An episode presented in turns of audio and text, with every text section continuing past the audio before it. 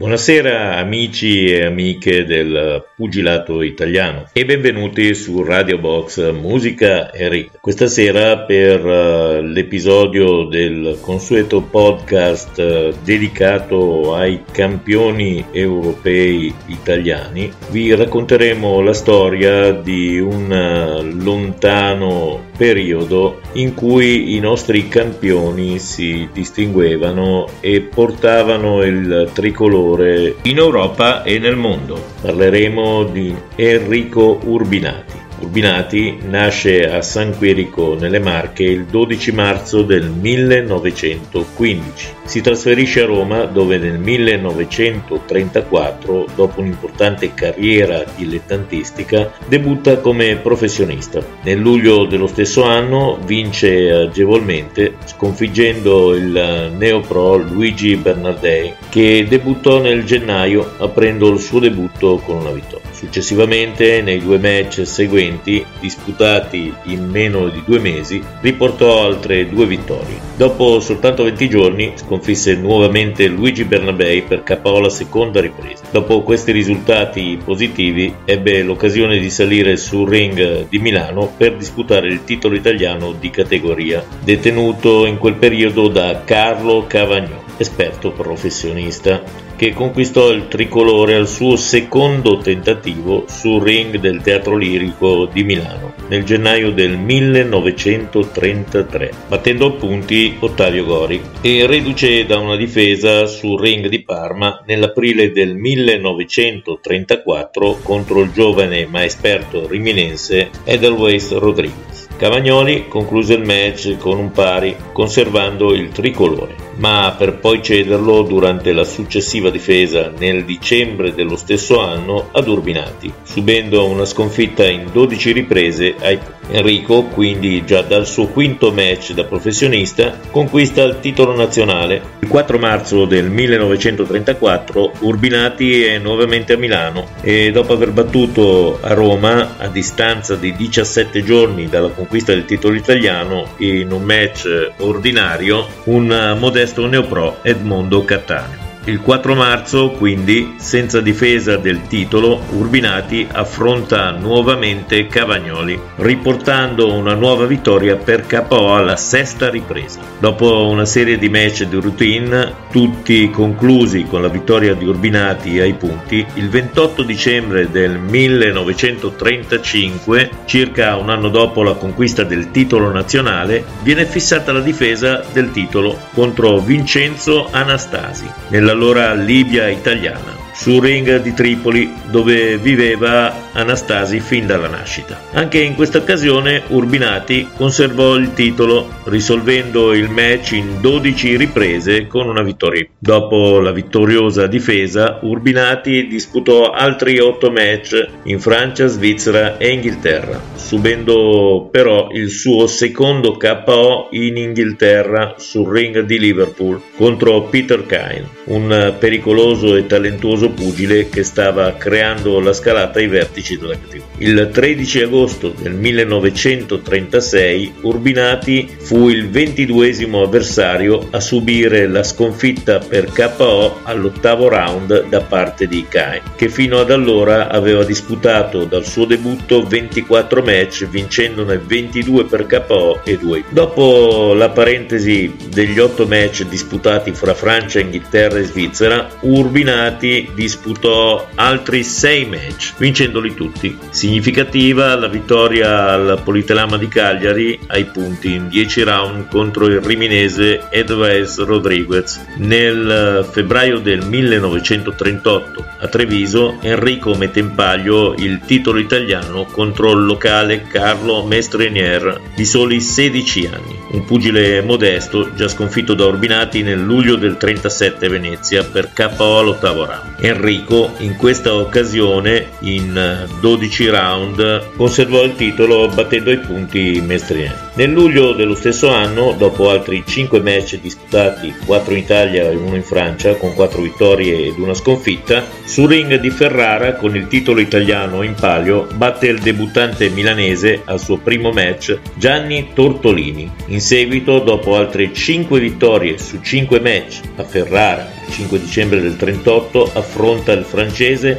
Pierre Louis per il vacante campionato europeo di categoria. Urbinati non perde l'occasione e dopo 12 riprese si laurea campione europeo con una vittoria in Dopo appena 15 giorni dalla conquista del titolo, Enrico sale nuovamente sul ring di Milano contro il francese René Gabers battendo il francese per KO alla sesta ripresa. Il match successivo a Milano è il 18 gennaio del 1939. Enrico è opposto al belga Raoul De Gres, pericoloso pugile con 18 match disputati con 2 no contest, 2 sconfitte ai punti e 14 match vinti, dei quali 6 per KO. Urbinati viene sconfitto da De Gres per KO alla nona ripresa e condotto in ospedale per controllo. Il 3 aprile del 1939 al Teatro Adriano di Roma, con il titolo europeo in palio, lo sfidante Belk veniva visto come probabile nuovo campione, ma contrariamente alle aspettative Urbinati conservò il titolo, battendo il belga ai punti in 15 round.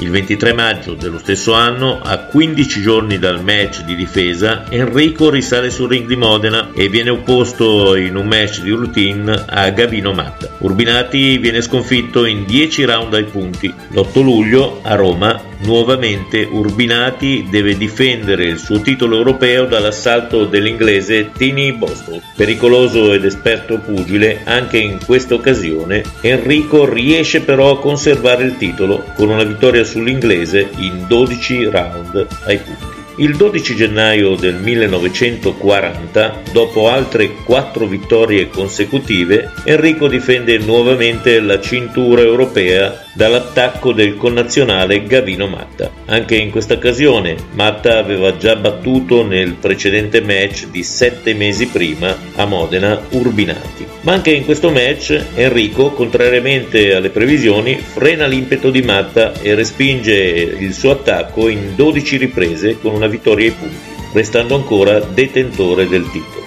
Il 28 marzo del 1940 Urbinati deve affrontare per la difesa del titolo italiano una sua vecchia conoscenza, Vincenzo Anastasi. Questa volta a Firenze, in questa occasione Anastasi riuscì a vincere il match in 12 riprese ai punti e strappa a Urbinati il titolo nazionale. Il 27 luglio del 1942, in pieno conflitto mondiale, Urbinati deve nuovamente difendere il suo titolo europeo dall'assalto dello spagnolo Fortunato Ortega a Roma. Anche in questa occasione Enrico riesce a conservare il suo titolo battendo Ortega per KO tecnico alla dodicesima ripresa. Incredibile sottolineare come in pieno conflitto bellico Urbinati, nonostante quanto stesse accadendo nel mondo, riuscisse a richiamare ai suoi match folle incredibili ed entusiasti. Il 30 novembre del 1942 Enrico riconquista strappandola a Otello Belardinelli in 12 riprese,